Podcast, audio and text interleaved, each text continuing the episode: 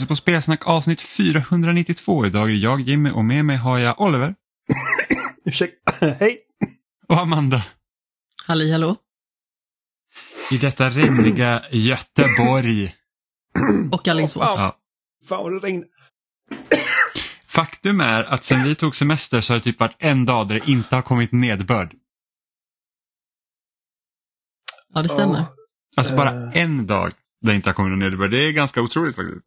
Nu har det inte regnat liksom jättemycket varje dag liksom så att det liksom att ah, vi har haft typ 30 dagar, nej okej, vi har haft typ 15 dagar regn i rad men det har liksom kommit någon form av nederbörd typ varje dag.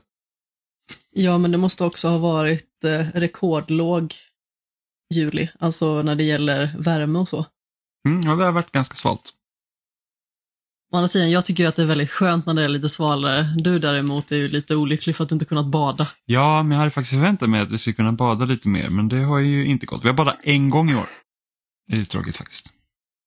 Ja, vi funderar ju på att ta en liten utflykt också upp till Kvarnberget där jag bodde tidigare och där finns ju en bergsjö som vi hade tänkt att bada i. Men i och med att det inte har varit speciellt varmt så känner man sig inte jättemanad att hoppa i plurret där i och med att det är generellt sett ganska så kallt när man badar där. Har du badat någonting i år Oliver? Eh, ja, jag har varit på badhus och på spa. Finns det något bra badhus i Göteborg? Alltså som, är liksom, som du tycker är kul att gå till? Uh, fan heter det? Åby ligger eh, ja, i Åby. Så det är inte liksom långt bort. Jag har inte varit där sedan jag var väldigt liten och när vi skulle åka dit så var det, alltså det var typ 200 meter kö för att komma in. Så vi stack därifrån och åkte till Borås istället. Ehm, och det var ganska kul. De har liksom rutschkanor och vågmaskiner och, och, och Det är typ lite så här äventyrsbadsaktigt. Ja, precis. Ehm, Ja. Så att, eh, när man har ungar så är det, är det ju kul. Um, jag Stadsparksbadet eh, i Borås var jag på mycket när jag var liten också med mina föräldrar. Ja, men det var Vi hade ju liksom inte ett ordentligt badhus här på det sättet, utan det var liksom mer en simhall. Sen så fanns det ju liksom att man kunde hoppa från ettan, trean och femman och någon liten sorglig rutschkana. Men de har ju verkligen eh, gjort det betydligt större idag och de har behållit den här simhallsdelen men gjort det lite mer äventyrsbadaktigt, precis som Borås. Mm. Ja, jo, men det Alltså jag har ju växt, växt ifrån det här med liksom att hoppa trampolin och, och åka rutschkana och grejer. Jag, jag vill mest bara ligga på rygg och flyta. Eh, och därför trivdes jag lite mer på eh, Hagabadet. Uh, en sån här spa-grej där man...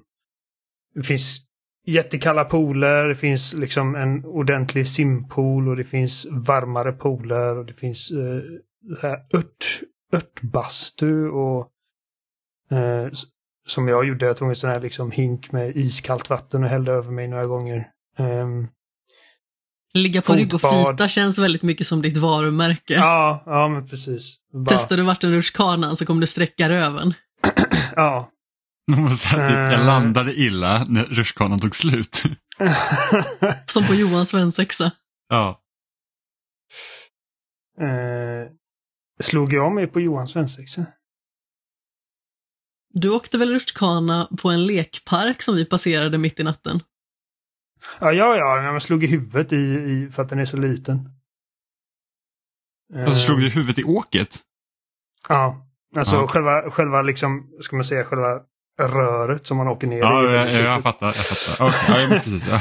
Nej, men så att Hagabadet är mysigt eh, kan jag rekommendera. Man, det, man får liksom eh, så här eh, eh, rock, rock och tofflor och, och man kan gå runt och det, det är liksom inte bara simma. Som sagt, finns fotbad, det finns såna här hängmattor man kan ligga i, mörka rum där man kan läsa.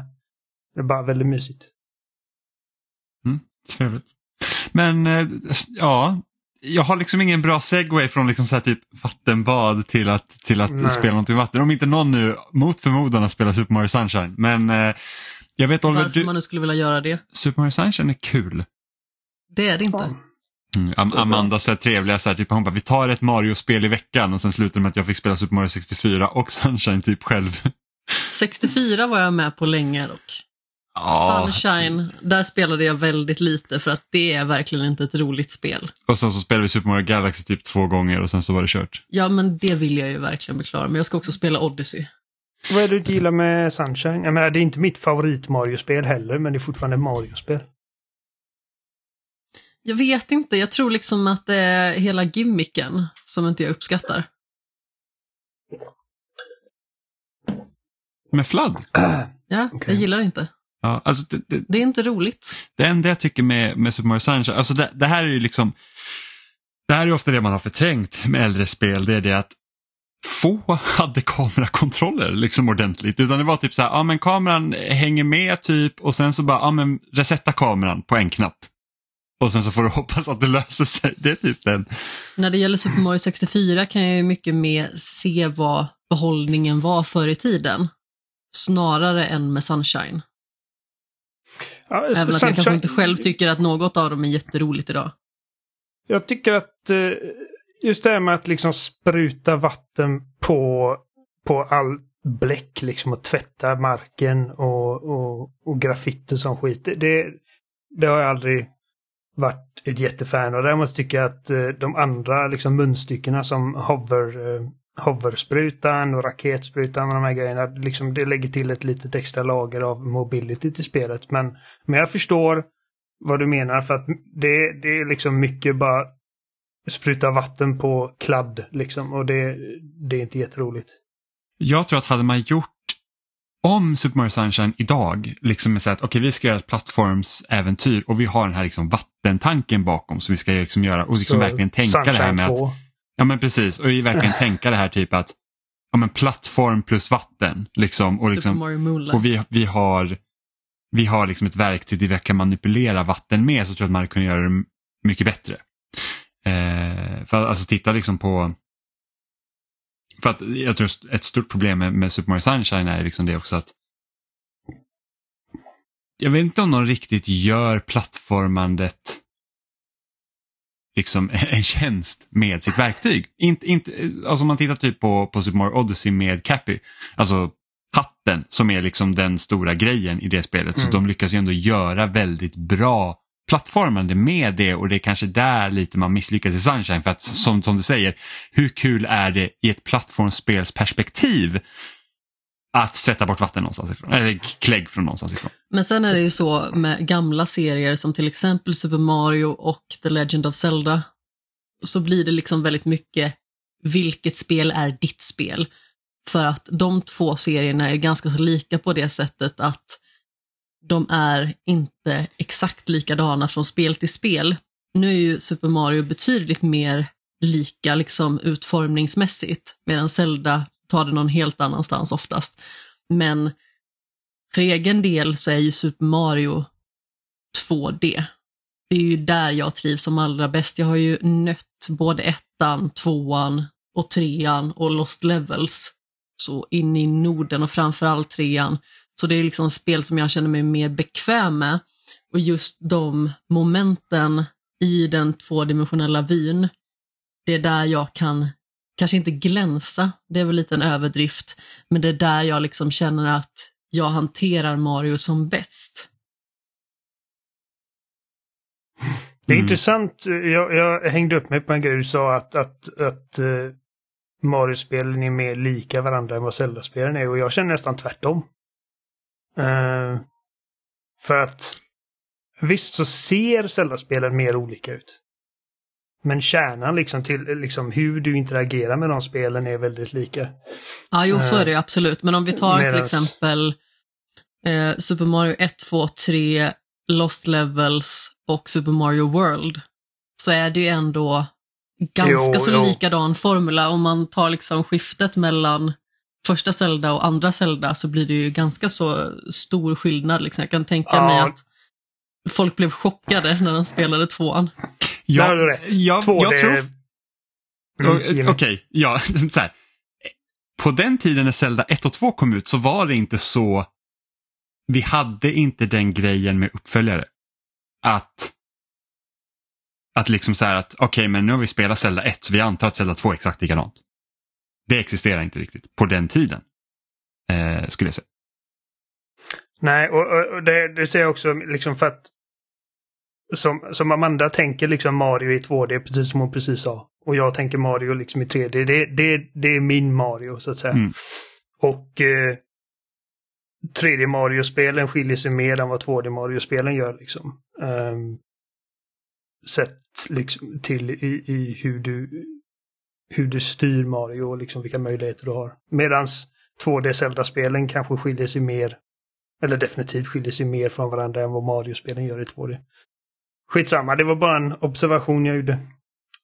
Sen så är det ju liksom väldigt mycket vad man är uppväxt med också. Alltså jag har ju spelat, precis som jag sa, de spelen väldigt mycket, men också liksom Batman the Video Game, Chip and Dale. Jag har eh, spelat liksom en hel del eh, Fortress of Fear. Det är liksom sånt som jag har lajat mycket med. Även Donkey Kong Country är ett sånt spel som jag har spelat extremt mycket till Gameboy. Så det blir liksom oh. vad man har för referensramar där. Och sen var det ju liksom eh, lite mer rollspel i form av Pokémon som kom in i bilden. Donkey Kong Country till Gameboy. Det är imponerande att, liksom att det spelet ens går att köras på en Gameboy, men jävlar vilken downgrade det är från SNES-versionen. Alltså. Jag tycker att det är fantastiskt, jag älskar det. Men är det samma, är det samma spel om man säger så, alltså sett till banor och sånt? Det vågar inte jag svara på. Nej, inte jag heller. Det, jag, det var bara jag undrade. Liksom. Jag har eh. spelat SNES-versionen för lite skulle jag nog vilja säga. Däremot så har jag ju spelat Game Boy Color-versionen där, alltså, hur många gånger som helst. Och jag tycker att det är ett spel som flyter på svinbra. Jag hade otroligt roligt med det och hade jag liksom då vetat att det var liksom en version av ett spel till en stationär konsol så hade jag liksom tyckt att det var någonting som inte bekommer mig alls egentligen. Jag vet att många andra tycker att det kanske är ett härke, men eh, för egen del så tycker jag att det är ett kanonspel. Ja, men Å andra alltså, sidan så... vet jag inget annat. Det, det, är ju så bra som det, det spelet kan vara på Gameboy. Och det var därför jag sa liksom att det, det är imponerande att de fick att de fick liksom ett Donkey Kong Country att fungera på Gameboy. Men liksom när man, alltså Donkey Kong Country på, på Super Nintendo var liksom alltså det snyggaste spelet som någonsin hade gjorts för det laget. Det var liksom groundbreaking 3D sprite-teknik. Såg helt amazing ut. Ja, men precis. det var så kul för att vi har ju, alltså i vår liksom kompischatt nu så har ju, ja egentligen Filip i spetsen hållit på det här med Guess the Game. Eh, som typ är en version av Wordle fast man ska gissa spelet då och då får du liksom bilder och så ska du liksom gissa och så får du liksom ja, du får en bild och så ska du säga ah, vad kan det här vara för spel och gissar du fel så får du liksom nästa bild och så kommer det kanske en liten textruta uppe i hörnet så säger ah, men det här var Metacritic-scoret eller det här var den plattformen det släpptes på. Eh, och så satt Amanda och liksom kollade igenom de här olika liksom eh, olika eh, gåtorna då. För att se vilka jag kunde ta på första ja, försöket. För, för, att, för att i Guess the Game så kan du liksom du behöver, det är inte så här dagens spel och sen så kan du inte göra något annat utan du kan liksom gå tillbaka till något tidigare och kolla. Och då kom det, var det bilder typ så här, träd. Och jag bara, det där ser fan ut som Donkey Kong Country-träd. Och det var det. Så att liksom så distinkt är mm, Donkey Kong Country hur det ser ut. Ja, men precis. Liksom, det har liksom en nästan så här plastleksakslook till det. Ja men precis. Eh, och och det var ju väldigt häftigt liksom när utvecklare försökte liksom få till 3D-teknik på SNES. med, mm. maskin som egentligen liksom körde 2D-spel. Eh, det var ju typ Star Fox var också en sån här grej att åh, det är 3D. Sen så, sen så är ju Star Fox Alltså det, är, det, det är väldigt simpelt egentligen, alltså, alltså utseendemässigt med dagens mått mätt. Eh, men liksom då var det bara så att oh, bara att man kan typ röra sig liksom mer i 3D är ju skitcoolt. Och sen typ nu när jag liksom spelat Yakuza Like a Dragon, där har ju Sega lagt in alltså arkadversioner av sina tidigare spel. Och, liksom, och jag bara tänkte, jag körde Outrun och sen så körde jag, eh, det är något motorcykelspel eh, som Excite heter... Bike. Nej, inte Excite Bike, det är Nintendo. Eh, ja, jag trodde vi, okay. Nej, nej, det är bara Sega. I ah, Yakuza. Sega, ja. Eh, ja, precis. eh, och då körde man också något så här Mac motorcykelspel. Antingen Mac är typ motor någonting. Jag vet inte. Det är inte det. Nej, jag, jag, vågar inte säga vad det är för någonting. Men i alla fall, och där är det också så att i de spelen var det så att du, liksom, du kör liksom en 2D men du rör dig liksom framåt som att det vore 3D. Så att, ja, det, det, är liksom massa coola grejer som de gjorde eh, liksom på, på de maskinerna för att få det att se ut som 3D. Inte att förglömma Nintendos Virtual Boy med sina röda, liksom, eh, ja allt var rött på den. Jag vet inte, vem, vem var det att ingen stoppade Virtual Boy från att släppas är liksom också fascinerande. Eh, men Oliver, nu har jag pratat lite mer om Pikmin och Sega och sånt och jag vet inte, Nintendo menar eh, Du har spelat Pikmin? Mm, jag är klar med det första äntligen. Efter typ, vad är det, 23 år. Ja, typ som jag när jag spelade. Och så har ja. du spelat Pikmin 4. Ja, precis. Och det var, det var eh, lite så här Eureka moment att gå från ettan till fyran liksom. Och jag, jag funderade på att okej, okay, ska jag spela tvåan och sen trean och fyran? Men då tänkte jag att det blir roligare liksom att gå från okej, okay, det här är första spelet till det här är vad vi är nu. Och bara göra det liksom enorma hoppet bara för att få en direktblick till hur mycket en serie utvecklas på så på typ två decennier. Och det, är, alltså det, det är en fröjd att spela. Alltså. Bara en sån sak att jag inte behöver alltså, med, att siktet liksom snappar till grejer som man vill att den ska snappa till. Man kan låsa fast på fiender. Man kan bumrusha dem med, med alla pickmins. Alltså, jag förlorade så många pickmin, alltså tusen pickmin genom min eh, genomspelning. Jag tror 990 någonting inom en genomspelning av första spelet. För att det är så mycket svårare att hålla dem vid liv och i fyran så är det alltså eh, kanske förlorat ett 20-tal på 5-6 timmar. Um, och det kan man ju liksom, okej, okay, det, det kan ju vara en kommentar om spelets svårighetsgrad för att det inte är svårt. Uh, och vissa kanske hade önskat att det hade lite mer tuggmotstånd, men för mig handlar inte Pikmin så mycket om utmaningen i det, utan mer liksom att jag ska effektivisera som en, som en sorts manager. liksom. Um, och uh, banorna är roliga och någonting som jag inte trodde jag skulle gilla Uh, är de här små mini-dungeonsen som spelet har. Det var liksom det som avtände mig lite från andra spelet. Mm. Uh, jag trodde inte jag skulle gilla hunden så mycket, men hunden är asrolig. Uh, ja, men hunden är ju rolig i det sättet också att det är så enkelt bara att samla pickmins. Alltså liksom bara så att... Ja, plopp, plopp, plopp, plopp. Och, och, inte behöva liksom bara det tänka på att nu ska vi över den här bron och jag har liksom hundra pickmin med mig hoppas ingen går av den. liksom. mm, Utan det är bara, ja. sätt dig på hundjäveln, alltså, nu rider vi över. Så många gånger som, som jag liksom tappat Pikmins i första spelet typ ner i vatten eller någonting för att de är liksom sprider ut sig så brett och de har ingen riktig AI utan de bara följer mig och ifall det är liksom en liten vägg i vägen så tappar jag dem. Och liksom det, det händer inte här. Det är så... Det är 20 år av bara quality of life uppgraderingar. Som jag har fått på liksom från ett spel till ett annat. Samtidigt är det ju lite charmen med ettan att det är så. Liksom det, det ger ju också spelet en helt annan nerv i att det är svårare och det gör mer ont att förlora Pikmin just med tanke också på att eh, ettan har den här tidsbegränsningen som är ganska ja. snäv ändå.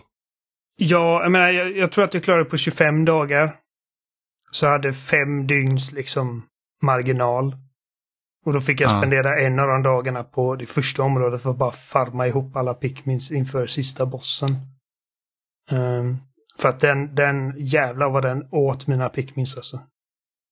Um, och liksom, det, det, det, Pikmin 4 gör inte ett jättebra första intryck för att det är så jävla tjatigt. Det är ja, massa ja, karaktärer den här gången. Och alla pratar i en evighet. Alla pratar och liksom, alltså jag uppskattar att spelet gör ett bättre jobb på att liksom onboarda dig till Pikmin-upplevelsen.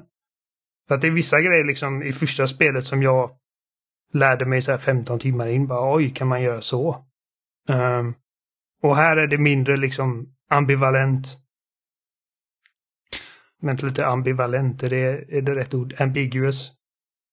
Om liksom ja. vad Ambivalent du... är samma på svenska och engelska. Ambiguous. Vad hur säger man ambiguous? Um, oklart, alltså otydligt. Det är liksom det är tydligare vad, skitsamma. det är tydligare vad... Uh... Tvetydigt eller mångtydigt. I fyran är det, är det min, mindre otydligt vad, vad för verktyg du har och vad som förväntas av dig. Um, Medan liksom, det kan vara så här, vissa mechanics och grejer som förklaras liksom långt in i spelet av en typ pratbubbla som Olimar har. Den enda dialogen i det spelet är liksom, eller det är monologer. Olim, mm. Olimar är den enda som säger någonting. Liksom han typ... Eh, när han summerar varje dag. Så liksom, okej, okay, oh, jag förlorade en Pikmin på, uh, genom att uh, slänga en bomb för nära den. Jag måste se till att jag inte gör det nästa gång. Liksom, så att spelet låter dig lära dig genom att göra. Och det är alltså... Det är inte i sig dåligt. Det var bara att jag, jag fann Pikmin 1 en mer frustrerande upplevelse i längden för att det var vissa gånger som jag bara alltså ingenting, ingenting går som jag vill. Um, och alltså fyran är smooth sailing. Och det, som sagt, det kan också vara en sån liksom det kan vara ett minus beroende på vart man, liksom vilken, vilket håll man kommer från. Uh, jag, alltså, liksom... jag, tror, jag, jag tror största skillnaden liksom för mig alltså mellan ettan och fyran också det är så här att, och det, det är inte, jag tror trean kan också ha varit lite av det, men, men i ettan var det mycket också så här att där kan du behöva använda dig mycket av olika Pikmin-sorterna för att kunna lösa vissa pussel. Mm. Eh, och det är väl lite det jag saknar i fyran, att det är sällan liksom, alltså speciellt mot slutet var det liksom så att det är sällan man liksom känner så att okej okay, men först måste jag använda de här Pikminen och sen använder jag nästa Pikmin och sen använder jag nästa Pikmin för att kunna få det här objektet hem. Eh, och, och, det är ju lättare säkert att designa kring i första Pikmin för att du har en, eller du har tre olika sorter medan i Pikmin 4 är det åtta tror jag. Eh, vilket också gör det liksom svårt hela tiden för att liksom så att du vill heller inte frustrera spelaren att du måste gå fram och tillbaka eh, mellan det du vill lösa och hämta rätt Pikmin. det är för eftersom du bara kan ha tre olika typer ute också i Pikmin eh, mm. Alltså, jag känner att det finns ett visst mått av det här. Liksom, som att okej, okay, det, här, det här föremålet ligger på en högre avsats. Så jag måste slänga upp gula för att de kan man kasta högre. Men jag kan ta en genväg över det här vattnet så att jag låter de gula ta ner det från avsatsen. Och sen så byter jag till de blåa så att de kan ta det över vattnet istället för att behöva gå runt hela den här skiten. Um, oh, absolut, men det hade kunnat göra mycket och, mer av det. Alltså Pikmin 4 är, är inte så mycket av ett pusselspel eftersom ofta säger att okej okay, men jag behöver den Pikmin för att kunna ta över. Oftast Nej. är det bara så. Nej, det, liksom, det, det kräver en typ av Pikmin. Oftast. Det är inte mycket av ett pusselspel men, men... Ja, nej. Nej, jag håller med. Det är bara, jag känner att Pikmin är liksom typ, alltså det är realt, realtidsstrategi light typ. Liksom att det handlar om jo, att... Jo, jo, jo. Det, det, det, ja precis. Och det beror lite på vad man vill ha ut av det. Såklart. Mm. För att, så jag tycker ju också Pikmin 4 är väldigt, väldigt bra och jag tror till och med att det kan vara mitt favorit Pikmin. Eh, bara för att det liksom det är väldigt mycket mer sen i Pikmin 4 än vad Pikmin 1 är. liksom. Ja, men jag, eh, jag blir aldrig frustrerad av det. Och, och... Gillar du natt? Jag har bara gjort en. 4? Ah, okay. Då, så att jag har okay. inte fått smak för det riktigt än. Okej, okay, men det fattar jag. Ja, men kul. Att Däremot, jag, jag hörde folk beskriva det som ett Tower Defense-läge och det kände jag bara usch, det vill jag inte, men det är det inte riktigt. Det är ju bara liksom defense. alltså, det, ja, ja, ja, ja, ja, ja. Det är ju ja, realtid alltså, liksom. Det... Och, och, och, det blir ju mer det, men, men det, det är liksom, om man kan likna det inom någon genre så är det ju Tower Defense. Typ. Ja. Alltså Tower Defense Ja, jo det kan man väl säga. För, för definitionen av Tower Defense är att du ska försvara din bas, ta monstren över din bas, då är du körd. Det är exakt det vad nattgrejen är i Pikmin 4. Jo, jag Förstörs din alltså, bas, då är det kört. Ja, jo, jag förstår. Men liksom just det, Tower Defense för mig så liksom det, det kommer också med liksom eh, the assumption av att det, det kontrolleras på ett visst sätt. Liksom. Alltså det fanns Tower Defense-läge i Assassin's Creed. Hade jag bara kunnat hoppa ner från det jävla hustaket så hade jag kunnat döda varenda jävel helt själv med mina bara händer. Liksom. Och det, det är typ den här grejen liksom att du, du blir inte låst i ett liksom så overhead-perspektiv och du ska typ sätta upp grejer som, som i ett Tower Defense-spel. Det spelas fortfarande precis som ett Pikmin. Det är bara att du försvarar en grej från alla monster som kommer. Jo, jo, Eh. men sen så, alltså, när du kommer längre fram så kommer du också typ ha minibaser så, att de ja, börjar, men så, då så, så, att, de- så att de börjar attackera. Ja, men, så här, det är fortfarande light. Ja. liksom. Men, och, Ja. och det är inte speciellt kul. Alltså när jag hörde att det skulle finnas nattgrejer i Pikmin 4, och- för att, för att är man en van Pikmin-spelare så vet man liksom att, att när dagen är slut så måste du liksom bort från platsen för att monstren är så farliga på natten. Ehm, och då tänkte jag så här, wow, om det kommer finnas så här grejer i Pikmin 4 där man spelar på natten som du bara kan ta på natten så kommer det liksom kanske vara också så här steppa upp svårighetsgraden och vara liksom usch, lite svårare. Men så är det ett helt annat läge och som inte, jag tycker inte att det är speciellt kul. Så Mm. att det var lite synd. Ehm, men kul att du gillar Pikmin 4. ja, det är awesome. Pikmin är en underskattad serie. Eller alltså, underskattad, det får alltid bra betyg. De som faktiskt spelar dem tycker om dem. Det är bara att liksom, det, det är ett underspelat Ja, spel. det, ja, det är inte en av Nintendos serier direkt. Kanske Nej. en förbisedd serie. Ja, men, Ja. så, så kan man också kalla det. Men sen så samtidigt kan du kalla en serie förbisedd som säljer flera miljoner exemplar. Säljer de verkligen miljoner exemplar av dem? Jag tror varenda Pikmin har sålt över en miljon. Ja, okej. Ja, sen vet inte jag om Pikmin 3 sålde så mycket på Wii U. Nej, Wii U nu. Men, men liksom. Och, och samtidigt, det är en tillräckligt stor serie för Nintendo att de har gjort fyra stycken spel. Så, så, liksom, Ja. så kan man också se det. Ja. Eh, Ja, nej, jag gillar det mer än ettan, eh, även om jag tycker om ettan. Men det är också liksom, när man kollar tillbaka på det så här i facit med, med facit i hand, hur bare bones det är. Liksom. Det är du har dina skeppsdelar och det är inte så mycket annat du gör. Eh, här finns det liksom mer grejer. Du har liksom dungeons och du har eh, olika sorters currencies. Och nu får jag det låta överväldigande, men det är det inte. Det är väldigt välbalanserat alltihop. Eh, jag tror att de Mm. enda grejerna som jag inte tycker om med spelet är liksom mängden av tjafs och laddningstiderna, som tyvärr är ganska långa. Ja. Ja, men precis. Eh, jag och Amanda har spelat ett annat spel.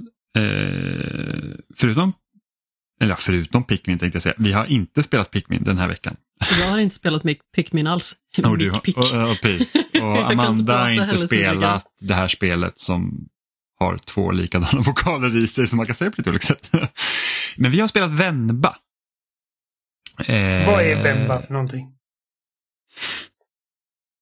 Så Venba, och vi har båda spelat det såklart. Ve- Venba är ett matlagningsspel, egentligen. Ish. Okej. Som... Eh, eh, Egentligen ish. Ja men så här, det, det är ett matlagningsspel och det är också lite av en grafisk novell typ. Eh, där man får följa en indisk familj som har flyttat till Kanada. Ja, du får gärna Mhm. fylla i Amanda. Ja, jag trodde att du skulle fortsätta. ja, nej, nej, men jag tänkte jag säger det och så får du säga något annat. Men precis som du sa så kan man ju säga att det är ett narrativt matlagningsspel för att det handlar ju fortfarande om att följa en liten berättelse som inte är liksom så himla lång, men som ändå tycker jag träffar väldigt rätt för att den är väldigt lätt att få grepp om inom det korta tidsspannet man får ta del av den. Det tar typ en timme att spela igenom. Ja, ungefär.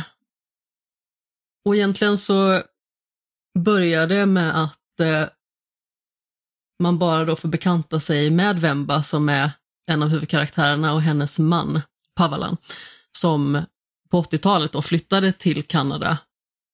Och sedan får man följa deras liv under flera decennier när de får barn, hur familjen adapterar sig till livet i Kanada, allting som händer kring det, hur deras jobbsituation ser ut, hur skolsituationen ser ut och sen så får man följa det mycket genom matlagningen. Så man får testa på att laga olika rätter själv och utifrån en gammal kokbok som man lite grann måste dechiffrera för att allting inte är helt solklart, det saknas vissa komponenter och så får man testa sig fram lite grann för att få receptet så finslipat och ultimat som möjligt.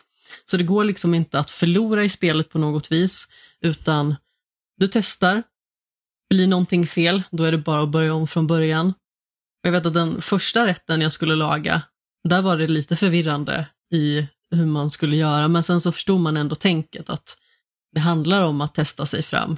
Precis som det egentligen är med matlagning i verkliga livet, att om man följer ett recept så kanske inte det blir ultimat bara för att man följer det, utan man kanske måste experimentera lite grann och här blir det lite samma sak, att man behöver testa lite och se vad som funkar för att det ska bli så bra som möjligt. Och det är ju liksom traditionella indiska rätter som man får laga. Och jag tycker att det är liksom ett väldigt mysigt sätt att på ett simplifierat vis bekanta sig lite mer med kulturen. Men också liksom väldigt fint att få följa den här familjen, deras svårigheter och deras sammanhållning. Och liksom hur man går ifrån innan barnet egentligen föddes till långt in i framtiden.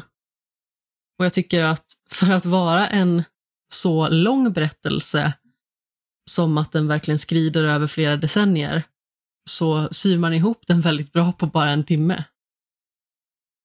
Ja, men det, ver verkligen. Alltså det gör man ju. Man får verkligen en tydlig känsla för familjen, hur deras struktur ser ut inom den, vad de har för olika roller, vad de har för olika saker som de kämpar med.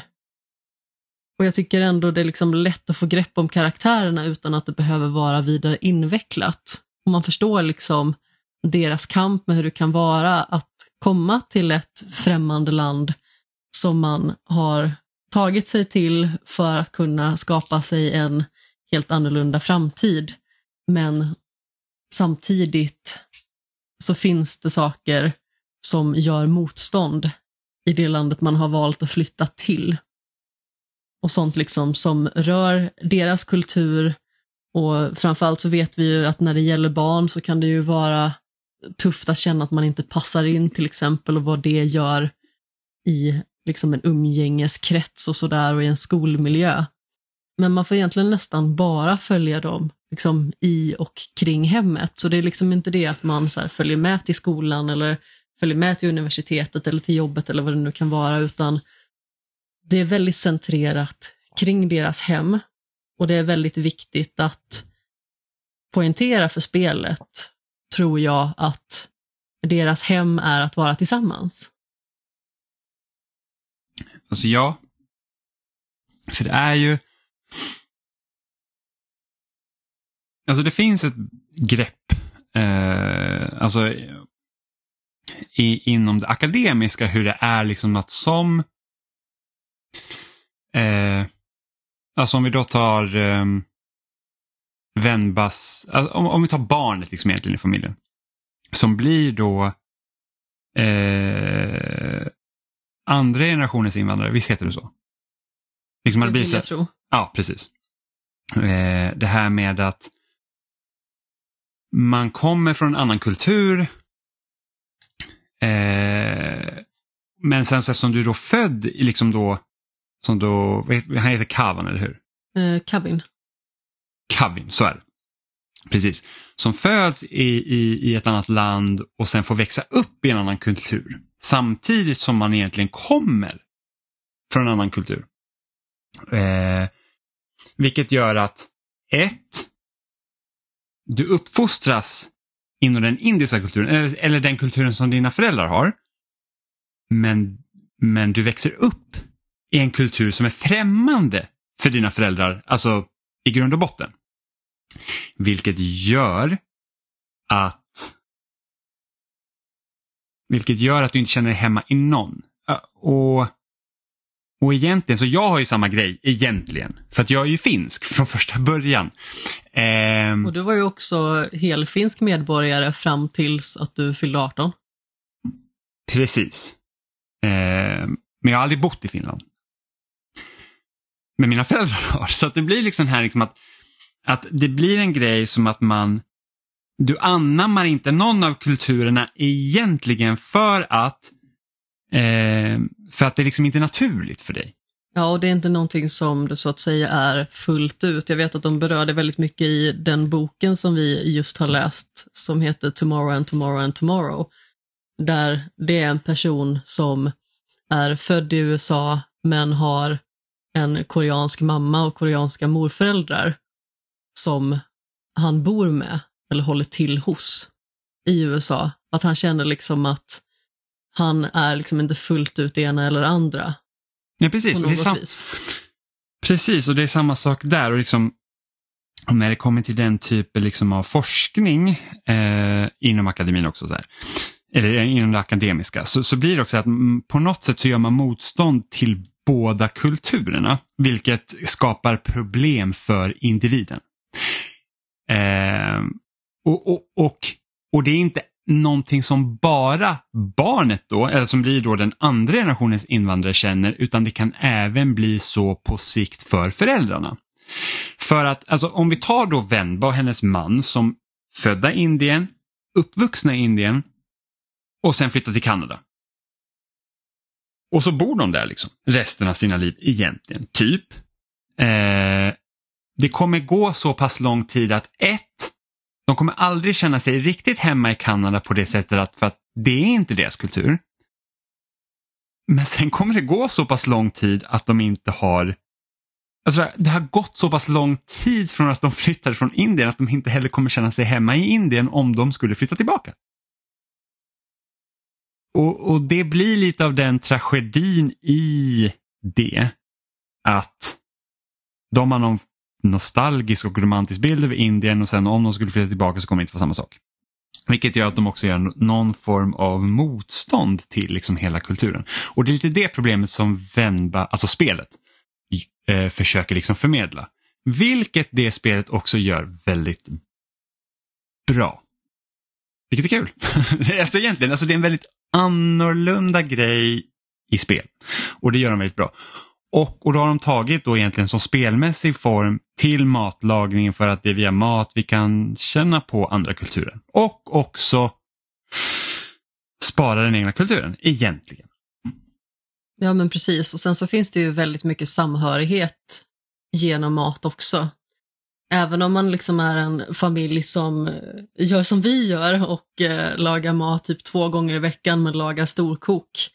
Eller om man är en fa familj som gör liksom väldigt stor grej av att man ska rutinmässigt laga mat varje kväll, man ska äta vid matbordet. Alla har ju liksom sin personliga ritual när det gäller mat. Du och jag till exempel Jimmy, vi äter alltid mat vid tvn, vi älskar att se på serier och äta.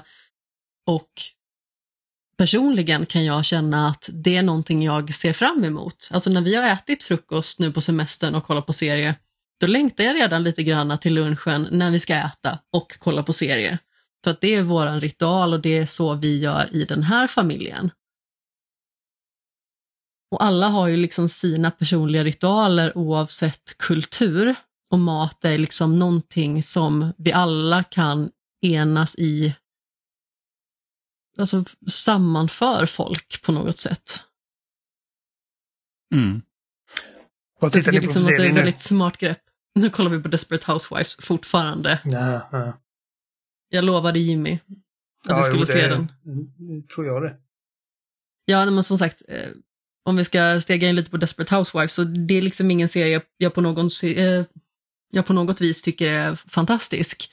Men jag kan ändå se att det finns något form av underhållningsvärde. Jag tycker den är roligare än Gilmore Girls, vilket gör Jimmy väldigt sorgsen. Men jag tror att det är för att det händer lite mer i den och jag tycker att folk är så otroligt orimliga. Och det kanske också är en del av underhållningen.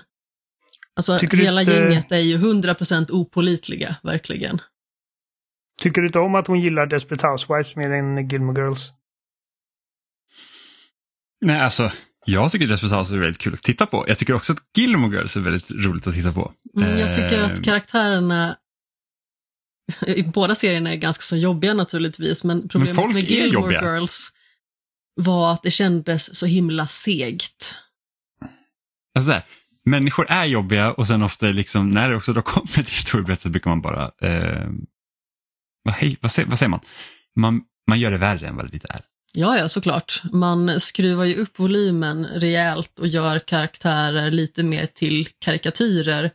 Så är en person väldigt dramatisk så spinner man ju vidare väldigt mycket på det och skapar liksom helt orimliga situationer så att man sitter och suckar och stånkar i soffan. Och jag tror att problemet med Gilmore Girls var att det var inte lika underhållande och det kändes liksom som att 40 minuter, som kanske avsnitten är, var typ en och en halv timme, medan Desperate Housewives inte känns som att det är lika lång tid. Och det gör också att jag blir inte lika stressad när jag kollar på det. Då känner man liksom att man kan ta ett avsnitt. Det är okej att se klart hela avsnittet när man äter. Medan när man ser vissa serier, till exempel Peaky Blinders som vi inte helt har sett klart heller, där kändes det som att man behövde bryta ner avsnitten för att tempot var så pass långsamt att man kanske inte riktigt så här pallade med ett helt avsnitt för man känner att man har en viss stress till att man vill göra annat, så som att spela till exempel. Men jag kan ändå känna mig väldigt nöjd med att se klart ett helt avsnitt av Desperate Housewives, och det säger, säger ju ändå någonting, även om det liksom inte är en serie som kommer gå till historien som en av de bästa på något sätt. Nej, alltså det är lättsamt. Något som är ändå kul när man liksom tittar på då, alltså man kan egentligen säga liksom typ 2000-talets tv och speciellt det som började produceras då liksom mer mot mitten, alltså 2004-2005, det är det att då kallar man det liksom som en ny guldålder av tv och att det var typ peak-tv. och liksom, vilket är väldigt annorlunda från hur det är idag när man kallar liksom peak-tv för att det är inte den typen av serie som typ Desperate Housewives är. Då. För Desperate Housewives är i mångt och mycket en lite av en såpopera, även om såpopera i princip liksom genrebeteckningen att det inte handlar om någonting egentligen. Alltså det är bara en massa människor där det händer saker. Medan Desperate Housewives har ändå någon typ av mysterie för varje säsong. Eh, men liksom att man ändå kallar det peak tv och liksom Desperate Housewives och typ Lost och Grey's Anatomy och sådana, de fick ju liksom Emmy-nomineringar och grejer. Och det hade ju kanske inte, alltså det hade inte riktigt hänt idag. Nej, definitivt inte. För, för att liksom, när senast var typ en av de största snackisarna en tv-serie med 25 avsnitt som producerades typ av ABC. Liksom.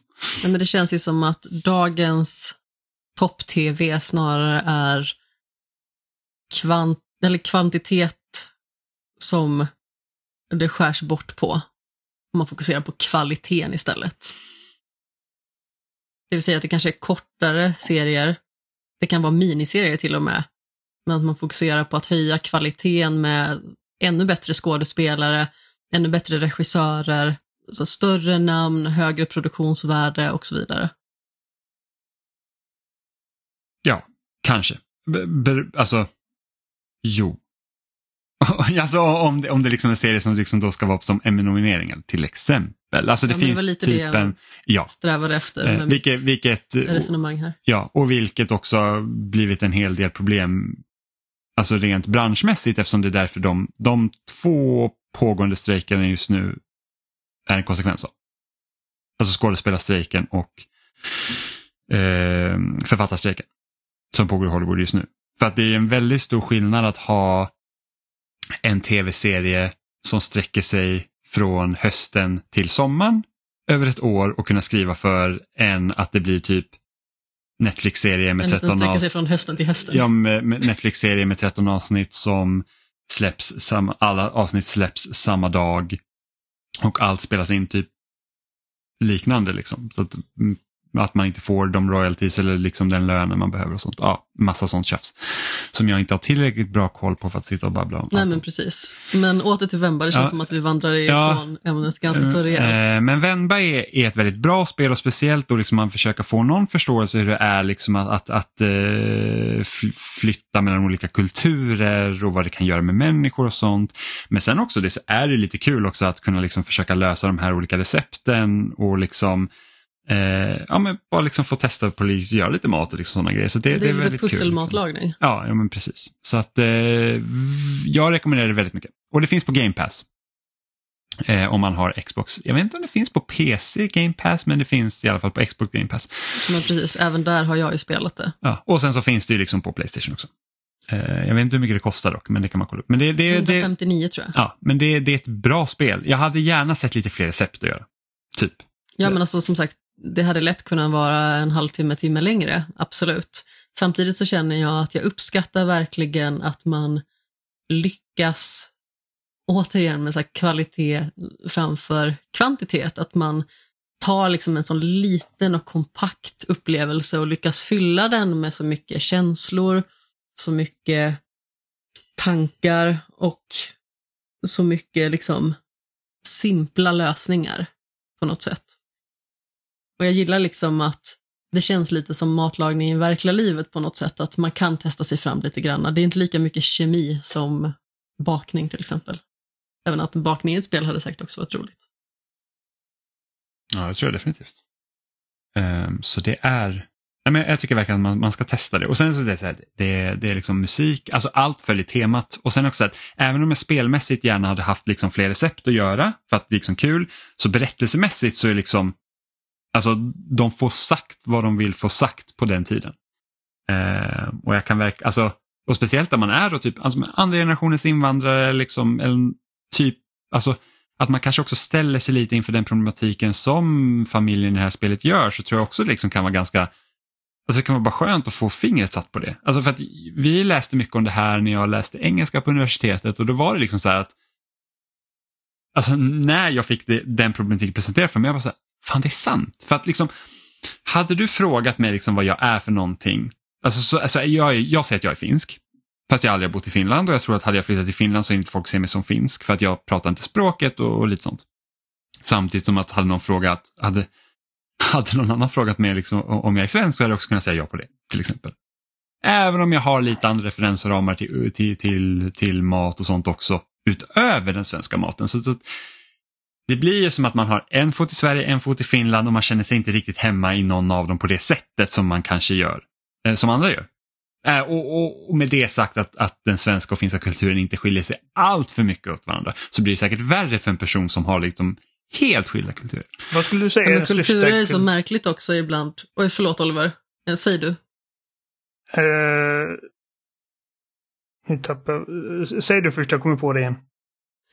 Nej, men kulturer kan vara så himla märkligt ibland också för att det finns ju ibland ett väldigt annorlunda förakt också Alltså om vi tar till exempel eh, finlandssvenskar så finns det ju ett ganska så stort förakt mot dem i Finland, så som jag har förstått det.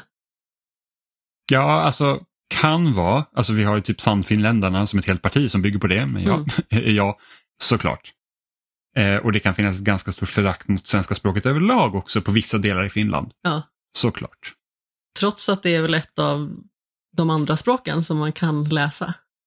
Ja, ja, men, men det, alltså det, alltså, tittar man bara på kolonis, kolonialiseringen i typ Afrika där du har typ franska och engelska och sådana språk också som är liksom krav på trots att de har liksom andra kulturer där så att då, det är samma sak där. Så även om du har, alltså varför skulle inte, nu kommer inte jag på vilka afrikanska länder som är, har varit ockuperade av Frankrike till exempel, men så att jag vet att det har varit mycket snack om det nu i alla fall, att där vissa av länderna säger så att okej, okay, men vi tar bort franska som måste språk nu för att vi, vi vill ta vara på vår egen kultur. Det är ju fullt förståeligt. Precis, och, och, och även om i Finland kanske man inte har riktigt samma hemska historia i Sverige som, som, som, som ett, nej, men liksom problematiken kan ändå vara snarlik, ja, alltså bara om man ser det till ett språklig, alltså språklig kulturell grej.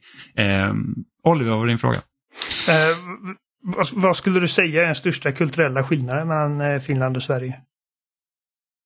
Det här är problemet att jag inte riktigt kan svara på det heller.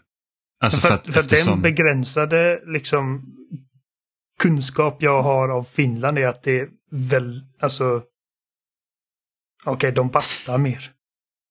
De kanske, de, kanske, de kanske dricker mer vodka och vi är mer liksom typ... Uh, Koskenkorva. jag, jag, eftersom jag aldrig liksom har bott i Finland på det sättet så kan jag inte riktigt svara på det. Så det, det är ju lite, det är ju annorlunda. Alltså, även om vi har liksom varit ute på semester i Finland, liksom man, har, man har finsk släkt och sånt där, så är liksom, visst det är lite annorlunda. Men jag har också, många av de grejerna är också uppväxt med. Liksom så här, ja, men, så här, bara en rolig grej. Smör till ägg. Alltså jag äter kokt ägg med smör. Alltså ni säger så här, ja, men ägg och kaviar, liksom, ni, ni, ni, kan koka ägg och så tar ni en klick kaviar på och så äter ni det som mums. Jag, tar, jag kokar ägg, jag tar en klick smör, alltså, och jag tar en ta liten tallrik och så tar jag mitt ägg med, en äggkopp och så tar jag en klick smör som jag sätter på tallrikskanten. Jag saltar smöret och så tar man en klick smör och så tar man ägg och så äter man. Det tycker jag är helt normalt. Och folk tycker det är skitkonstigt. grej. Ja men det är, så, ja, men det, det är bara för att det, det, är liksom, det är väl typ det tydligaste grejen som att, för det är enkelt för mig att typ äta eh, och som andra tycker är konstigt. Men det är inte som att jag sätter mig och gör så här karelska piroger och sen tar jag mig till jobbet och alla bara vad är det där för konstigt liksom. Så våra kulturer är kanske inte tillräckligt olika för att liksom ska ha typexempel så men liksom det finns små saker som gör det liksom. Och just det här liksom att jag kan känna igen mig i det här med att okej okay, men jag är inte finsk i Finland och jag är inte svensk i Sverige. Och det blir konstigt. Även om det kanske inte är lika stora drastiska grejer som det är för Venba och hennes familj liksom där, de, där de är indier i Kanada. Är du, känner du att den här liksom bristen av typ samhörighet är um, kan man säga intern eller extern? Alltså är, är det du som inte känner dig som liksom en svensk i Sverige eller är det folk som får dig att känna dig så? Ja, men den är nog mer intern och, och det är just en... För att, för att hade någon sett mig på gatan så kommer inte de anta att jag inte är svensk. Nej, men jag tänkte de, Eh. de i ditt liv som vet att du liksom har dina rötter i Finland. Liksom. Alltså, Ja, nej, det, nej det, är nog mer, det är nog mer internt just för det att och det är en intern problematik i mångt och mycket också, alltså om man går på det liksom teoretiska liksom ramverket som jag har läst om, är det att jag, ehm, alltså jag, ehm, vad heter, vad är resist på svenska? Alltså ett, ett, ett motstånd. mot, just det, Mm. man gör ett motstånd mot Finland eftersom jag liksom inte är därifrån. Liksom man, man känner ett visst motstånd där. Men jag känner också ett motstånd här. För att frågar du mig om jag är svensk eller finsk så kommer jag säga finsk. Alltså, Mm. för, det, för det, det är vad jag är, liksom, även om jag ändå inte är finsk för att jag aldrig bott där. Så det, det är liksom, ja, det, det, In- det är sånt inte som för att det spelar ske. Liksom. någon som helst roll vad jag tycker, men alltså, så, så, så vitt mig anbelagar så, så är du ju, du är svensk och du är finsk. Ja, precis. Liksom. Alltså det är som... Uh, ja, men ifall båda mina föräldrar hade varit från, eh, från Tyskland exempelvis, men jag har fötts i Sverige. Liksom eh, rent...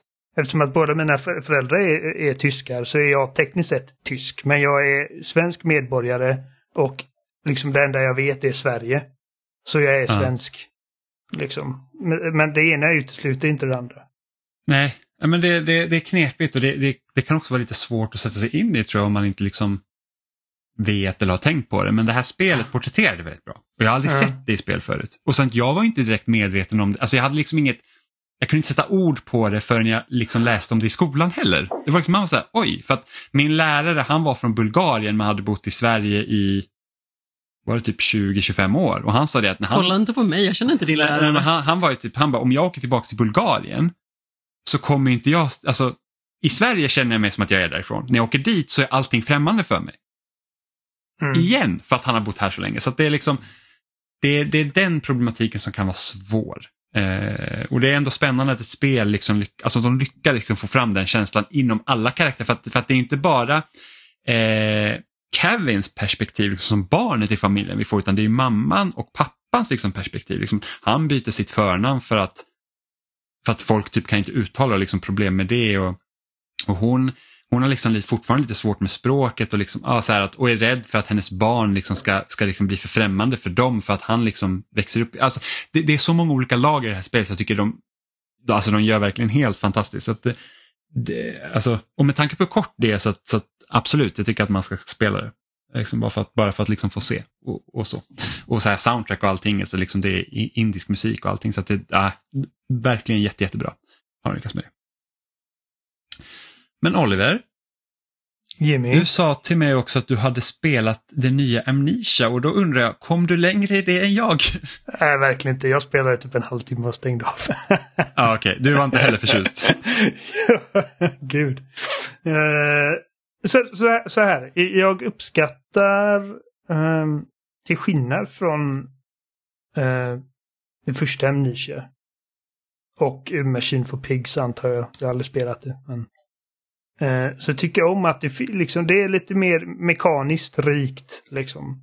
Eh, du har olika föremål du kan nyttja på olika sätt. Eh, det är ganska coolt med, även om det är frustrerande hur, hur hur liksom länge, eller snarare inte länge när hela lampan håller. Man får liksom dra upp den så här. Um, och, ja, men har, du, har du träffat på monstret? Så här, jag, jag spelade tutorial, jag kom ner till bunkern och eh, jag mm. liksom efter att ha hört dig berätta om det så lät det inte som någonting som jag skulle känna eh, var... Jag tyckte också att det som du tyckte var frustrerande lät väldigt frustrerande. Eh, men jag hade ändå liksom varje avsikt att, att liksom köra tills jag kommer till den punkten att bara nej nu pallar jag inte längre. Och jag gick runt där nere. Och tyckte det var coolt hur, hur de har gjort liksom med, med pistolen. Att du liksom långsamt måste ladda den kula för kula. Och eh, du kollar liksom hur skadad du är genom att hålla in en knapp och så liksom smetar du handen på ditt sår för att se hur blodig du är. Sån här liksom immersive mm. skit som jag älskar. Eh, typ som i Metro, liksom att det är väldigt analogt och du får liksom slita för att få grundläggande grejer att fungera. Um, och jag, bara, jag går runt och jag hittar lite så här uh, olja eller bensin eller vad det är och fyller mm. på den här uh, generatorn. Och jag väntar på att det här monstret ska visa sig och jag går runt i de här liksom mörka rummen och känner liksom att det här kommer bli väldigt svårt att navigera. För att det är som du sa att man har bara en karta i det här liksom typ eh, kartrummet. Och det finns inga checkpoints du sparar när du är i kartrummet. Och jag hade gått runt där i 20 minuter och så gick jag förbi ett hål och jag blev instakillad. Av det här monstret. Aha. Ja. Så att jag hann inte se monstret. Det var ett hål i väggen. Som den ja, bara precis så den bara liksom, jag visste inte att hålen var farliga. Jag Nej, hade ingen aning. Har, du, du har gjort för mycket ljud så att då, börjar, då kan den dyka upp i de hålen och döda dig. Ja, men spelet säger åt dig liksom att vara försiktig med att liksom eh, veva igång den här lampan du har för att eh, ljud attraherar den. Men, men då, jag väntar mig liksom att okej, okay, den kommer dyka upp någonstans och jag kommer behöva springa. Uh, inte att liksom när du går förbi det här hålet så kommer den döda dig direkt. Mm. Och det var då jag stängde av. jag, ja, jag, hade, jag hade ju det problemet att jag hade liksom gått igenom ett ganska stort område och hittat massa liksom notes och koder till lås och sådana grejer dog och sen så bara jag minns fan inte vilken väg jag gick. Nej, och det, det är liksom, sån jag är också. Och, och... Vissa människor har sånt fantastiskt jävla minne att de liksom ja. de, de, kan liksom retracea sina steps och vara tillbaka på platsen som de dog på på liksom två minuter. När de har det fas, facit. Och jag, alltså jag bara, jag gör grejer och sen, sen försvinner det ur skallen på mig. Liksom. ja, men jag kommer tillbaka till samma ställe men det var inte samma väg jag gick dit. Nej, och då man liksom har missat här, grejer. Ja, jag bara så här, nu, nu vet jag inte, för att jag kommer ihåg vad jag tagit upp. Men det är bara att nu är det på, min sparfil är annorlunda nu så att jag, jag liksom Tänk om jag är liksom så typ två timmar in till och så bara, men det där tog jag upp tidigare. Och sen så bara, nej just det, jag har inte gjort det. Eh, så hade det bara funnits checkpoint så hade jag så hade jag nog kunnat ta mig igenom det. Men det var liksom så att nej, alltså jag, det, det, är liksom, det är speciellt när man typ dör fyra, fem gånger på samma ställe liksom, och så måste jag gå om till varenda samma jävla skåp igen. Ja. Nej, alltså, så, jag gillar idén och jag gillar liksom, jag tycker att absolut att det finns en, ett värde i att göra en upplevelse som denna väldigt oförlåtande och utmanande. Um, men, men just bara, bara det liksom att, att det här monstret kunde döda mig och liksom förstöra en halvtimmes progression Eh, utan att jag ens fattar vad det är som händer. Liksom. Det, det kändes jävligt orättvist och då stängde jag. För att jag, jag var liksom som sagt beredd på att okej, okay, den kommer dyka upp här runt hörnet någonstans och jag kommer behöva springa. Och, ja. och liksom, det, det, det, sånt kan jag hantera liksom. Uh, men just det här liksom att oh, jag råkade göra för mycket ljud och gick förbi någonting och dog direkt liksom utan att jag kunde. Det fanns ingenting jag kunde göra för att försvara mig i det ögonblicket. Nej. Det är Nej, som med Alien, Alien Isolation liksom när man ser hur det typ eh, drippar eh, saliv från eh, en taklucka. Och man går under ja. och den bara hoppar på det direkt. Um, där fanns i alla fall snälla checkpoints. Eller? Nej, det fanns bara sparstationer där också. Ja, men de var, mm. de var kanske lite fler. Ja, och, och det var inte samma liksom, press på det. Liksom, att där hade du i alla fall en karta på det at all times. Liksom. Ja, det ja, var, ja, det, det var, de krävde inte lika mycket av dig i, i Alien Isolation. Um, mm. nej, så att, eh, nej, jag bara, eh, det här är alldeles för, för frustrerande. Liksom. Det, det är ungefär Ja. som om, om Mr X och Resident Evil bara liksom hade jag gick förbi en dörr och han bara går rätt in och dödar mig direkt och sen så förlorar jag en timme. Liksom. Ja, han slår in hela väggen. Ja, nej tack. Fy fan, Ja, jag kommer aldrig glömma det. När jag var så här, jag bara, fan det här spelet skulle kunna vara lite läskigare och sen så fick man möta Mr X och man här, fuck this. Jag spelar inte mer ikväll. Eh, men, men jag har spelat ett annat spel. Eh, jag kommer inte klara ut Amnesia. Jag vet att vi pratade om för några veckor sedan och jag var så här, jag kanske ger en chans men jag raderade från min hårddisk så där kommer nog aldrig återgå. Eh, jag har spelat Marvel Midnight Suns eh, som jag har velat spela ända sedan det kom ut. Eftersom Mm. det skulle typ vara XCOM, hjärta Mass Effect med Marvel-karaktär. Jag bara, oh, intriguing. Ehm, så det är ju ett, det är ett strategispel från samma utvecklare som har gjort XCOM. Eh, där man spelar som The Hunter. Som, jag vet inte om det här är en, en, en Marvel-karaktär som är känd. Man får i alla fall skapa sitt eget utseende så jag gissar nej. Eh, där det är demonen Lilith, man är hennes barn eh, och man ska stoppa henne från typ att ta över världen. Och det gör man då tillsammans med massa andra Marvel-karaktärer och då först och främst egentligen gruppen Midnight Suns eh, som består av Blade som är nog den mest kända av dem. Eh, och sen lite annat eh, som jag känner igen från eh, Marvel Snap. Löst folk. Ja, men precis löst folk. Och sen så kommer liksom fler eh, karaktärer med. Då, så att, ja, men jag har Captain America och Iron Man är med mig och, och eh, Ghost Rider och eh, precis innan vi spelade in nu så fick jag Wolverine till exempel. Så att det fin- och Spiderman har också. Så det finns ju massa liksom olika Marvel-karaktärer som hjälper till här och som kommer till dig. Och då har du då, då är det liksom en del strategispel och en del typ social interactions. Eh, så man har ju liksom tillgång till ett ställe som heter The Abbey som är typ en stor, ja men egentligen som en typ stor kyrka som man liksom har bosatt sig i.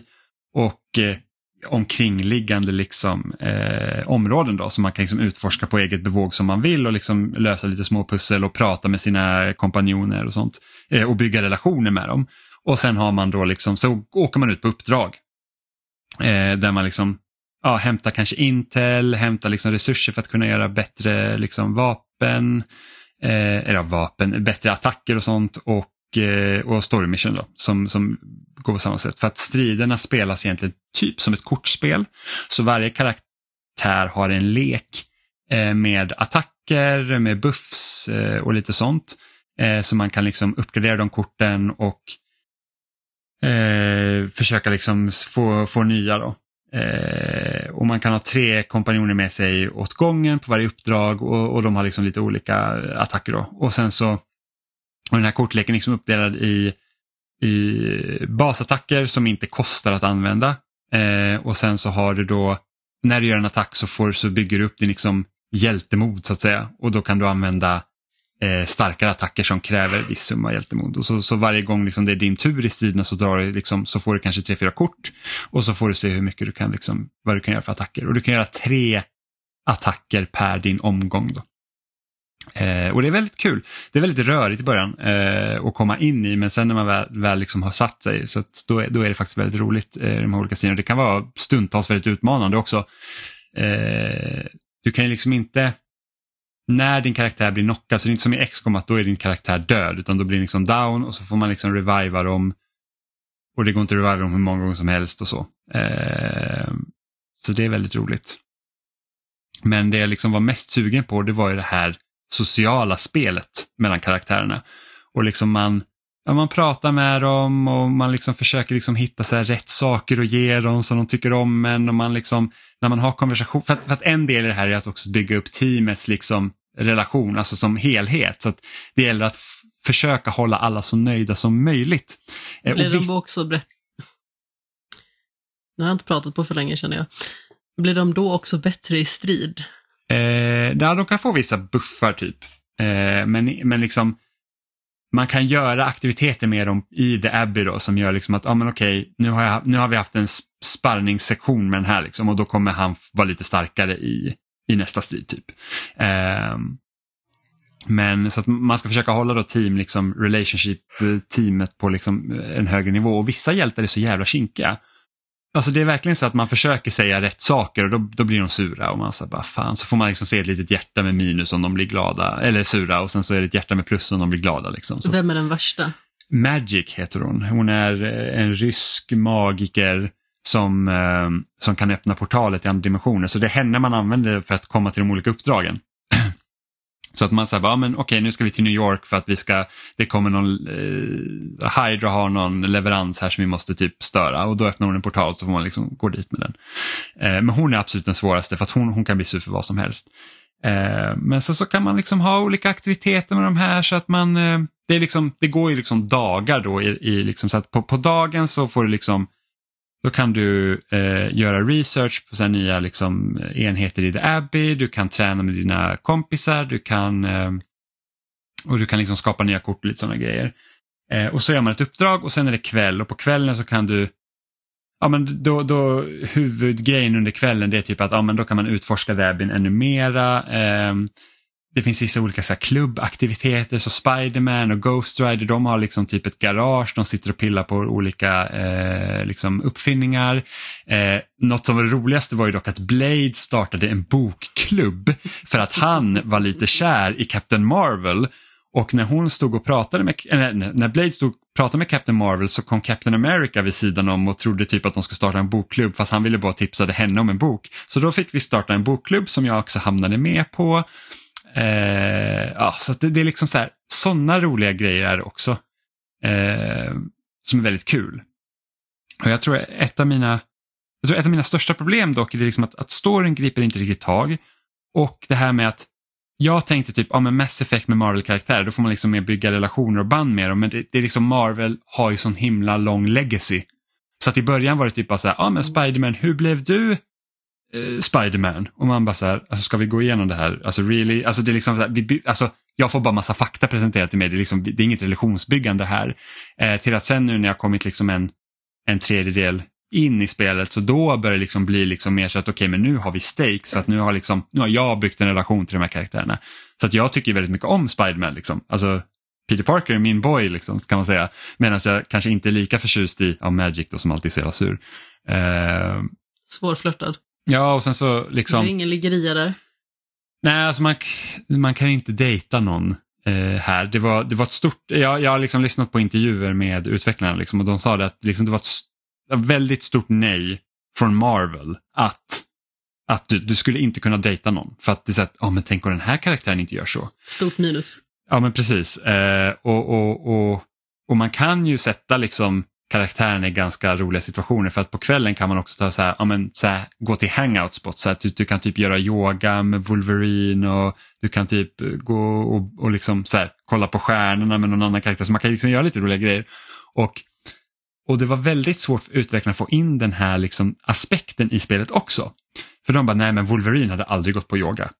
Det var liksom så här, strängt nej och de bara, men alltså de bara, men vi kan alltså göra så att Wolverine behöver inte gilla att gå på yoga men att vi sätter honom i den här situationen kan vara väldigt roligt för spelaren och det är väldigt roligt för det är då jag tycker spelet är så kul, roligast nästan. Ja, striderna är kul också men, men liksom det, det är så att och den här bokklubben var ju jättekul. Alltså verkligen när de liksom försökte, Blade ska impa på Captain Marvel och sen så blir det en hel grej bara för att han kunde inte bara säga till Captain America att nej, alltså jag gillar Captain Marvel så back off typ.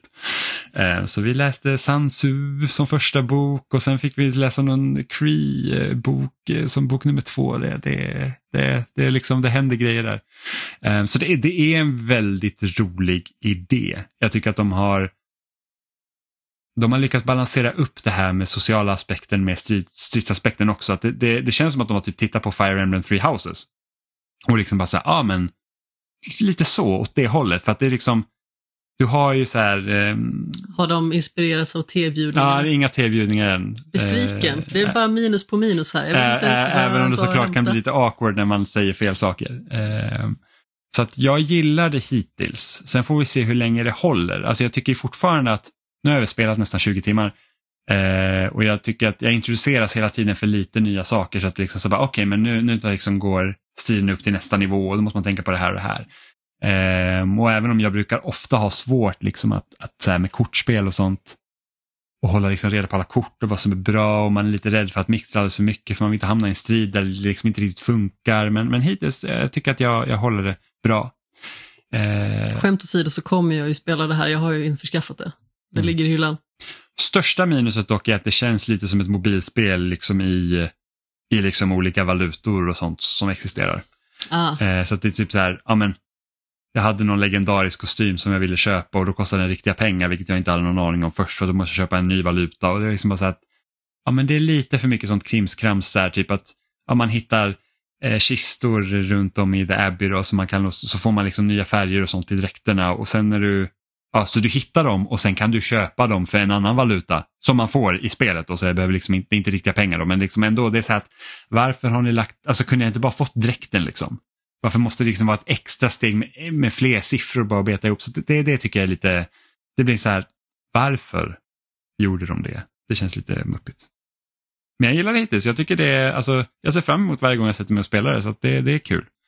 Ehm, och som sagt, Wolverine var en riktig powerhouse. Så att jag, det ska bli kul så att jag, Spiderman och Wolverine ska bli bästisar.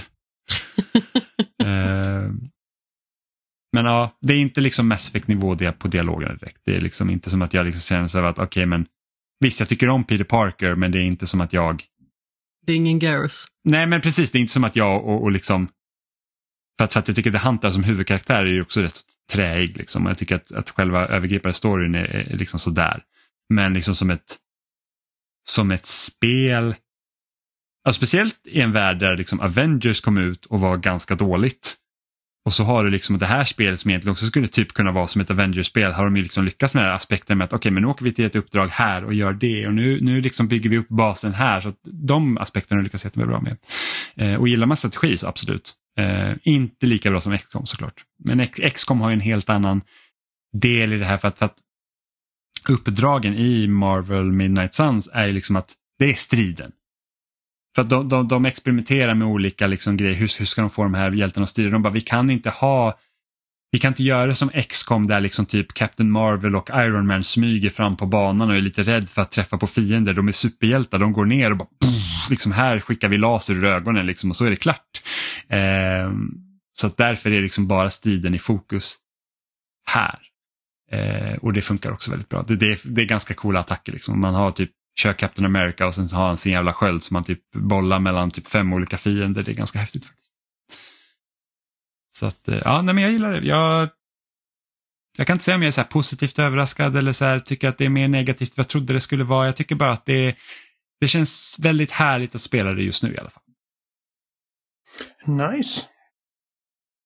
Jag tror inte du hade gillat det Oliver. Nej, det är absolut inte. det, det, kan jag säga. Det är så här, för att ibland när jag spelar spel tänker jag så här att ja, men jag, ska, ska jag se om jag kan hitta någon så här liksom liten ljusglimt för Oliver så jag kan tipsa honom om det. Och det var så här, Oliver hade inte tyckt om det här. Nej, det tror jag inte. Oliver, jag tänkte tipsa dig om det här The Last Spell. Jaså du? Nej, jag skojar bara. Det är ju verkligen eh, elak strategi med roguelike element. Ja, oh, gud. Ja. ja. jag tror inte att eh, Oliver hade varit speciellt förtjust i The Last Spell heller.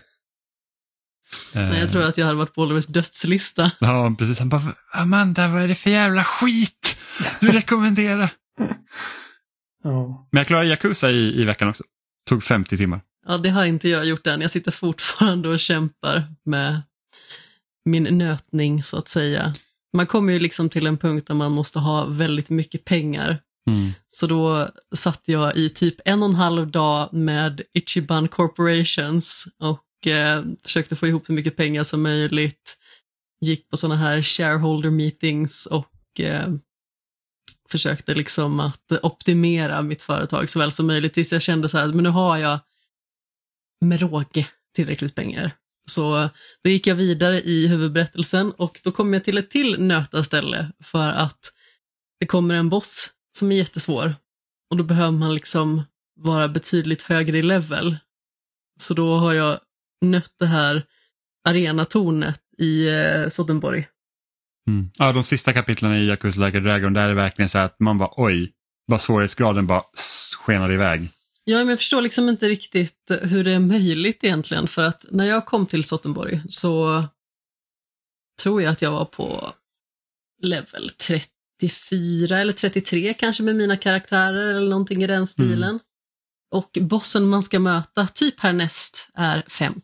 Ja, och liksom, alltså, det, inget som du har mött tidigare är ens i närheten av så svårt. Jag gick dit, alltså jag kom också till Sottenborg typ på samma level som dig och sen så gick jag till bossen, typ, då var jag level 40. Nej, jag var på typ level 38 och tänkte att men det vore fine att bara bli totalt ägd. Sen levlade jag upp mig till level 54 typ. Och hade fortfarande lite svårt. Eh, så att det, det är lite jobbigt.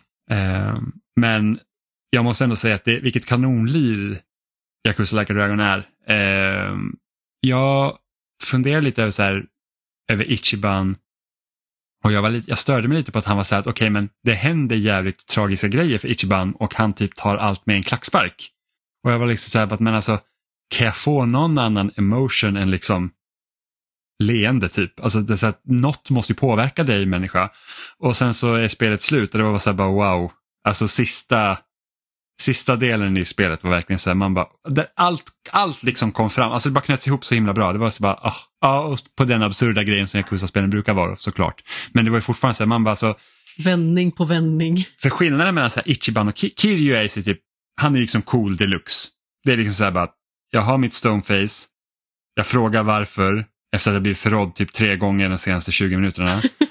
eh, och det är liksom så här, ändå så här samma sak, även om det liksom händer, liksom, jag vet inte om jag kan minnas att jag sett liksom typ Kiryu typ skrika i något av spelen, liksom man verkligen så här visar så här, sina känslor. Han är stoisk. Ja men verkligen det är typ så här bara, ja men okej, det, det var hemskt Kiryu, vi, vi är ledsen för din skull och han typ, ja jag är också ledsen. För Medan- din skull. Ja, men medan Ichiban var verkligen, alltså, alltså det var fan svårt att hålla tårarna tillbaka i slutet. Alltså det, var, det var verkligen, det kändes tungt och man känner verkligen med karaktären så att jag är, jag är, jag är mer än nöjd med det. Ja, hårt liv för Ichiban. Ja, hårt liv för alla i det spelet ska jag säga det, men det är ett jättebra spel. Sen vet inte jag om jag säger att okej, men nästa Yakuza-spel, alltså i huvudserien, jag tror att det ska vara turordningsbaserad stil där också. Jag tror att det är bekräftat. Åttan. Ja. Men sen är det så här att jag vet inte om jag hade behövt ha det jämt. Liksom. Det är så, alltså, men sen vet jag, de kanske ändrar liksom till systemet som typ i Final Fantasy. Att, ja, det kommer vara turordningsbaserat men nu har vi gjort om hela systemet så att det liksom är nytt igen. För att jag, jag känner väl liksom att, att mot slutet så var jag så här, fan det kändes lättare ändå att slå igenom allting liksom i de tidigare Yakuza-spelen. Man var så här, ja, men jag har mina kombos som funkar bra här medan här blir det så att okej men nu, nu är det svårt och jag kan liksom inte jag kan inte vara skicklig ur den här stilen utan jag måste liksom buffa mig själv. Så det, Ja, men när Like a Dragon-guiden kommer i höst, då får du ju spela ja men då lite får jag, vanliga, så att precis. säga. Men det, men det fortsätter ju inte berättelsen från sjuan Nej, på det sättet. men däremot får du med Kiryu. Ja det, får jag, det, det, ska bli, det ska bli nice. Jag gillar Kiryu. Men jag gillar Ichiban också. Jag Det märks nästan inte att du gör det. Ichiban är, Ichiban är också bra. Så jag, jag ser verkligen fram emot uh, Like a Dragon. Jag vet inte ens vad den nya heter. Like a Dragon någonting någonting. Och nu minns inte Det var jag. någon som the one who changed his name eller fan det var. Ja, men det är Ja men det, guiden. det är det guiden som kommer. Nu ska vi se. För att de, de droppar Yakuza-namnet. Ja, men precis, för det har väl alltid hetat Like a Dragon i Japan. Ja. Har du det? Ja, ja, gud ja. Yakuza hette det när det kom till väst. Okej. Eh, like a Dragon Infinite Wealth heter Yakuza 8 då. Mm. Ah, Eller det vara, Ryugagotoku 8. eh, det lär vara turn-based det också antar jag. Ja, men det kommer, ja precis, det kommer det nog vara. Och där vet jag att det är Ichiban, jag undrar om det ska utspela sig typ i Hawaii eller någonting sånt. Ja, ja men det, det ser jag Oh, för jättemycket fram emot. Nu, det var en tossig trailer i alla fall. ja, nu, är, nu, är jag ju, nu är jag ju faktiskt up to speed. Eftersom jag vill inte spela Like a Dragon innan jag hade spelat alla andra Yakuza-spel och du har gjort det och nu har jag spelat Like a Dragon också så nu är jag, är jag Gud, alltså. Ichiban i Hawaii låter som liksom bara a recipe for disaster som är var helt oemotståndligt. Så jag, ja, ja. Så nu får du också traggla dig igenom Like a Dragon innan det. Fuck me. Men vill du spela Ska du spela Like a Dragon-guiden då? Alltså det nya spelet med Kiryu som kommer i höst. Jag får se. För det ska ju vara, De här spelen är för långa. Alltså, ja, det- hade de varit de, typ de, alltså, mellan 12 till 18 timmar någonting så alltså jag hade liksom slukat Yakuza dem. 3, är- alltså Yakuza 3 är det. Ja, Det ja, är kortast, det tog jag på 12 ja, timmar. Precis, det, det, har, det har jag påbörjat men så blev det inte av för att jag hade bränt mig på, på den serien vid det laget. Ja. Ja, jag, jag tror inte att jag kommer spela Like a Dragon-guiden när det kommer i höst. Det kommer för mycket annat. Ja. Jag har skrivit upp mig på det i vårt sånt här dokument med spelönskningar. Ja, det, det, det, alltså det är så bisarrt och typ tre veckor där i oktober, det är liksom... Alltså det, nu, nu har vi haft semester och det enda jag i princip har gjort på semestern är att spela tv-spel och jag har hunnit spela Like a Dragon och jag har hunnit spela Marvel Midnight Suns och, Och lite The? Sims typ. Ja, Pikmin också har jag spelat. Men liksom det är så här, trots att vi har varit lediga i fyra veckor och jag kunde i princip spela hur mycket jag vill, det är liksom inte ens det tillräckligt med tid att hinna spela allt man vill spela. Nej, jag känner att det varit skönt att beta av några lite kortare upplevelser. Så att det, ja, det, det, det kommer bli Jag är tufft. mycket långsammare än vad du är också. Det är ju helt otroligt. Ja, är jag att du- började innan du. Ja, men du tar ju pauser mitt i. Du ska lura och du ska gå och göra lite ditt och datt. Jag är så här att nu sitter jag, och datt. nu ska sitter jag och spelar. Nu, jag bara så här, nu, sätter jag, nu sätter jag mitt jävla sorgliga arsle i den här soffan och jag rör mig inte förrän jag har kommit en, en god bit in. Så det, det hjälper ju. Jag, jag gör betydligt mindre avbrott när jag väl sätter mig och spelar än vad du gör. Ja, det är väl sant. Ja. Eh, Modern Warfare 3 blir teasat idag också som kommer ut 10 november. Oj, vad jag ser fram emot Och jag det. förstår inte varför de måste stressa ut med ett nytt Modern Warfare som inte utvecklas av Infinity Ward. Notera sarkasmen för övrigt. Jag förstår inte. Jag, jag, jag liksom säger att Modern Warfare är typ det enda Call of Duty jag spelar och det är så här att men alltså jag vill inte spela ett Modern Warfare 3 nu känner jag. Nej, som sagt, jag kunde inte bry mig mindre. Jag är ledsen, jag har inget annat att kommentera. Och Rockstar utannonserade också att de släpper Red Dead Redemption 1 på Switch och PS4. Och det är så jävla gött Oj, för att jag kommer jag inte behöva missat. köpa det.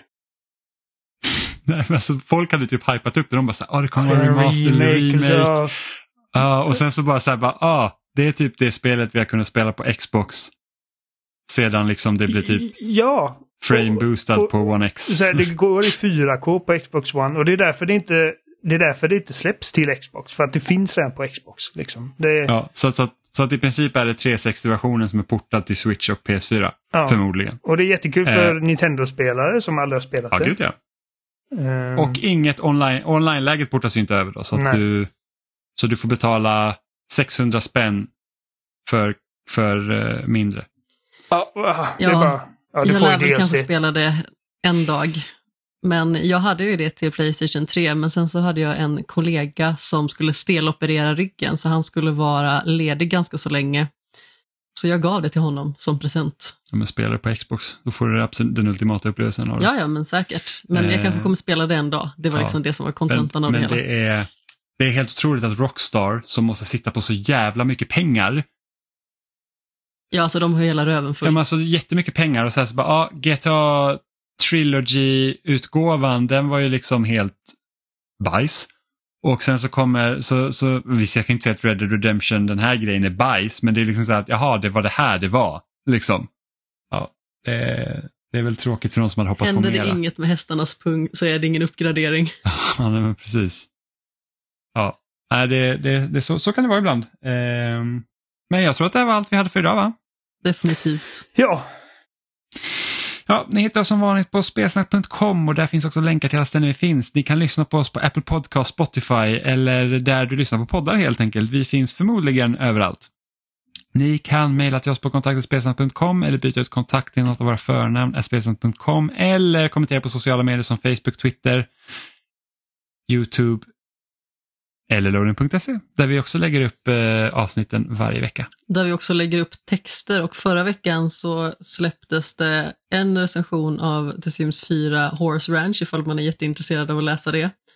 Och sedan så släpptes det också på treårsdagen, det vill säga i fredags, en text om Fall Guys och dess utveckling. Ja, precis. Eller Eh, utveckling, alltså då menar jag inte själva utvecklingen som i hur spelet gjordes utan utvecklingen i hur vad som har hänt med spelet... spelet de senaste tre åren. Det var exakt det jag skulle säga om jag hade fått prata till punkt jag sa det själv. fortare. Säger vi hej då. hej då. Jag vägrar.